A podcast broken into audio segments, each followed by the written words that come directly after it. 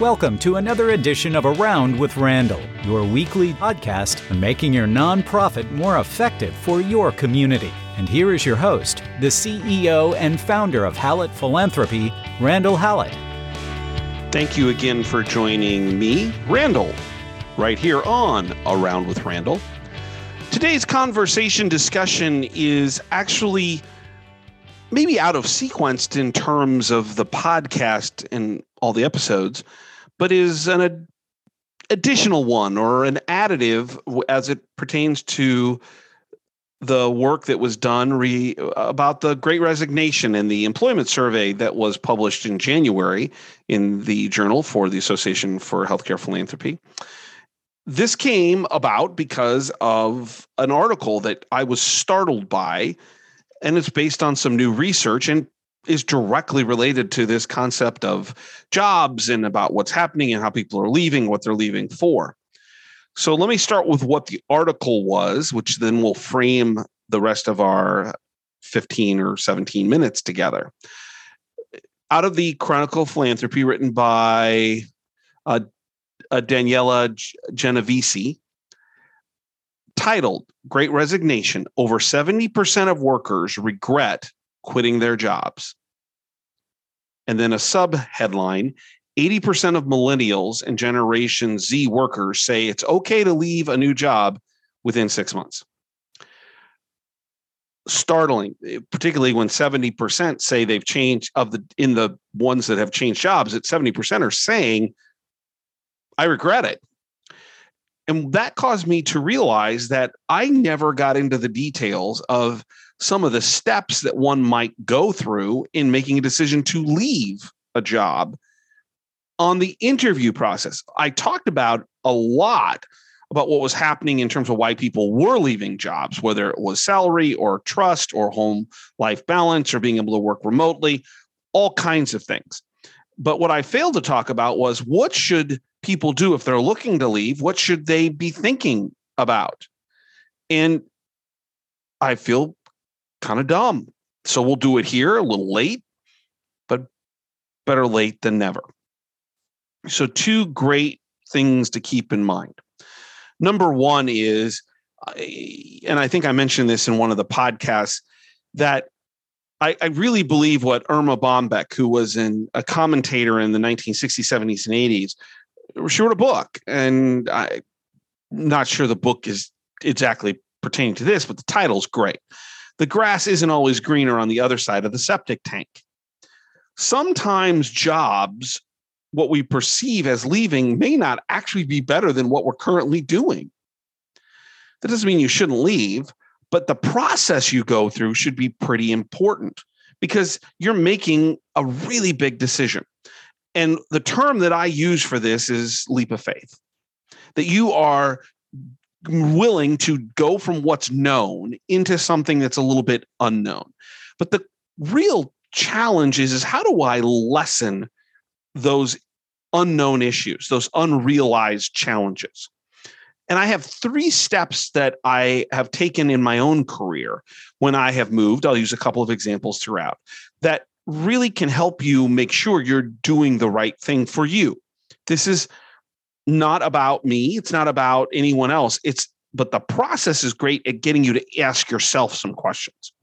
So let me highlight the big 3 and then we'll kind of break them down. The first is what's going on at home? Number two, what do you want professionally? And number three, the dollars versus everything else. So let's start with home.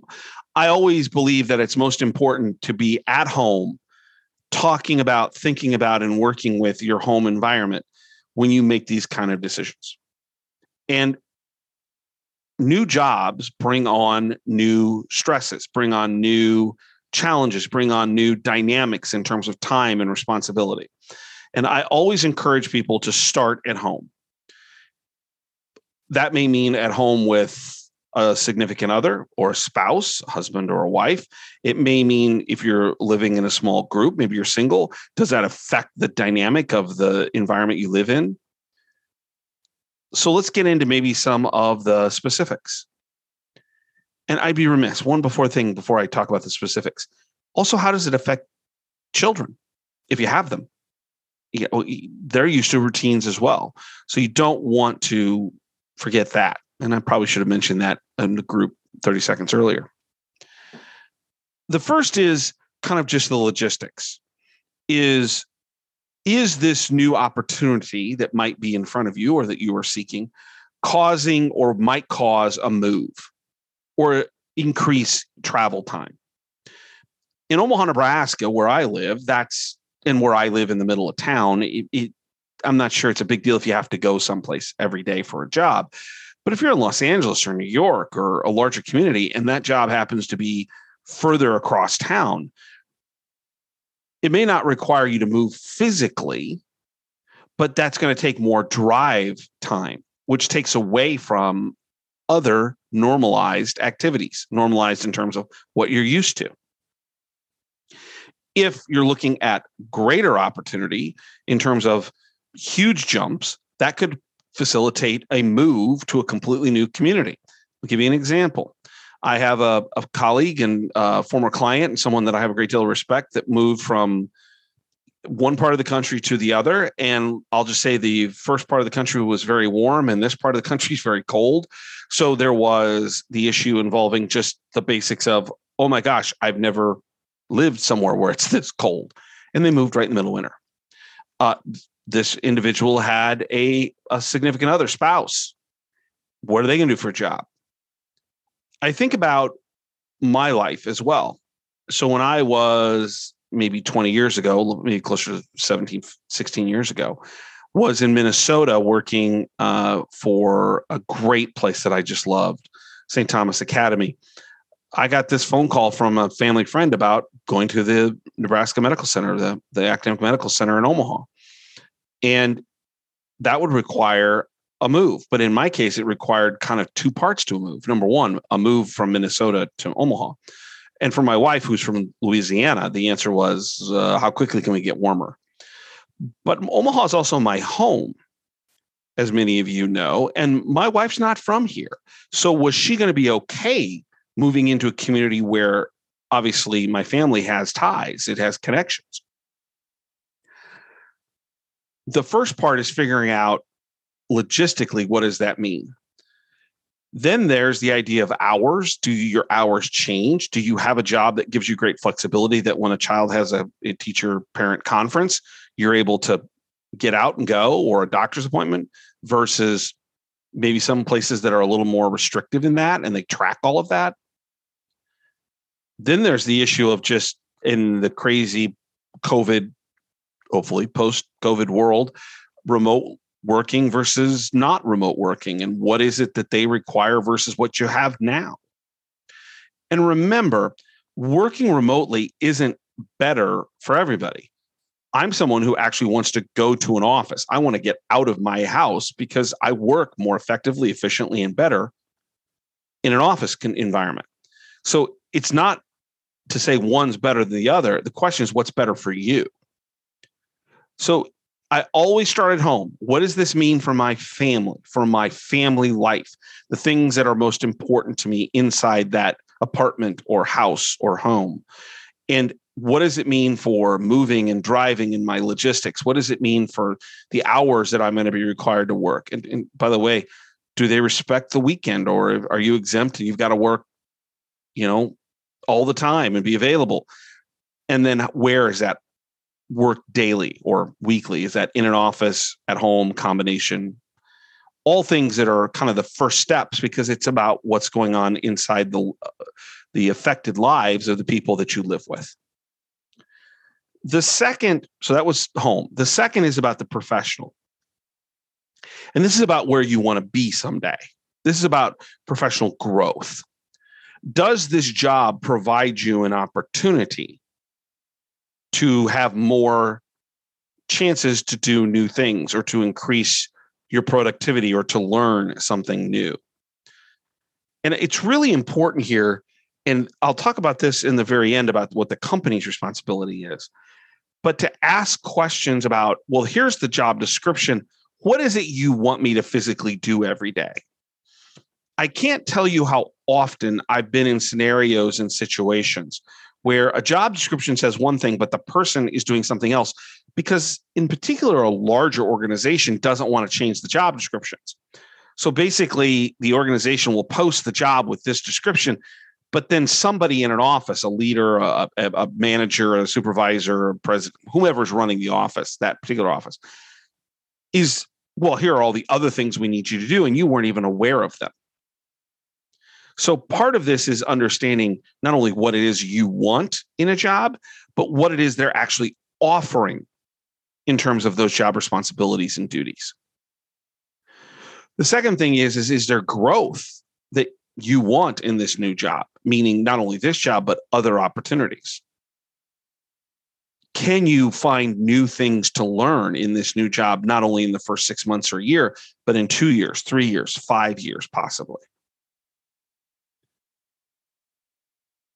The third sub part of the professional aspect of this is a really deep dive into your boss.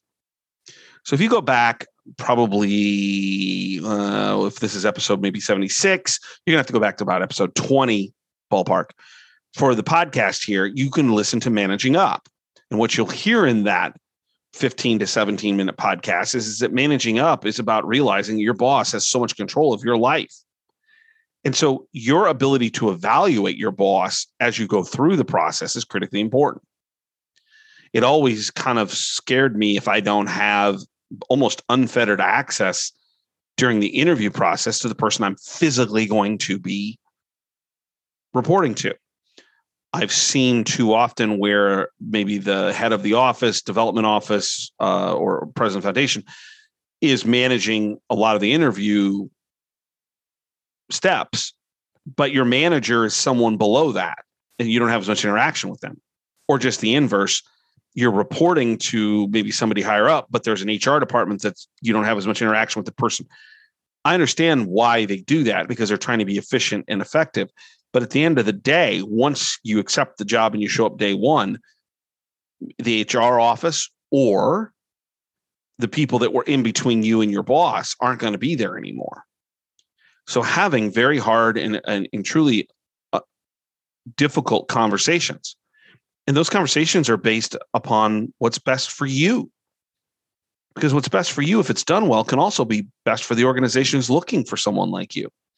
Asking questions like, in difficult situations, how do you react? What are your expectations at seven o'clock when I'm eating dinner? How do you view this particular situation? Talking to other people who report to that person, how do they react? Is are they, are, are they reasonable? Are they collaborative? Do they communicate? Are they authentic in their leadership? Do they actually do what they're asking us to do? Servant leadership. You need to probe that issue about who your boss is, what their mannerisms are, what they do, how they do it, things of that nature to ensure that you understand what you're walking into. Lastly, the environment. So this is the fourth part of professionalism, the professional growth and, and opportunity is the environment as a whole. Is the office a good place to work? Are the people good? Do they communicate? Is there a lot of challenges and issues? Do you catch wind of problems and conflict?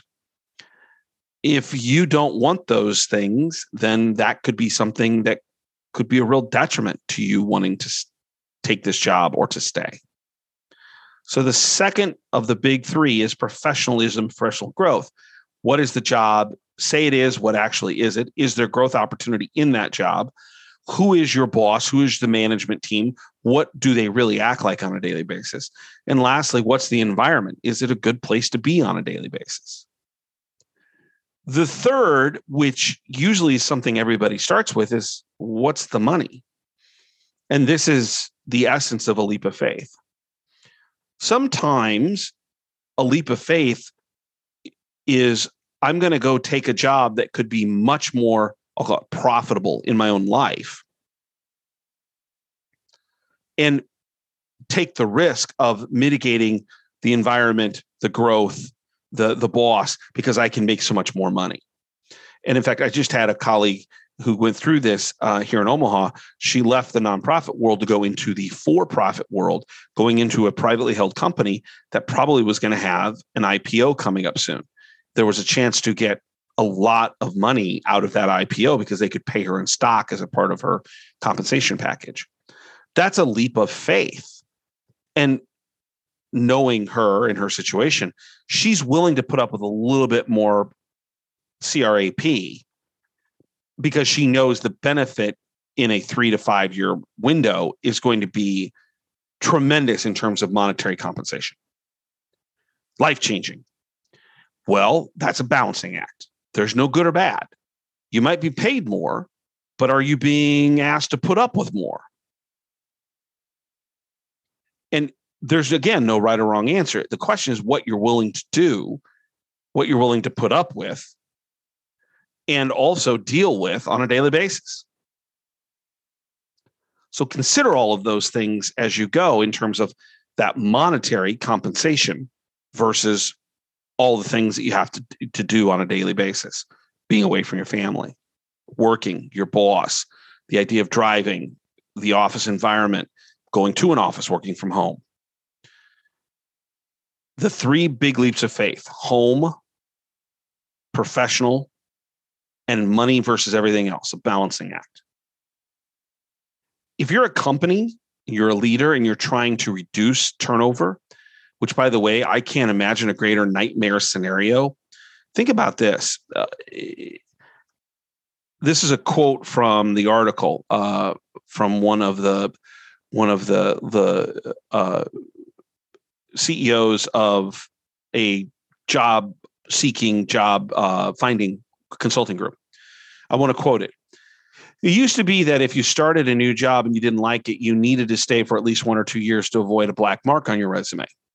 But we have seen this really interesting shift in perception.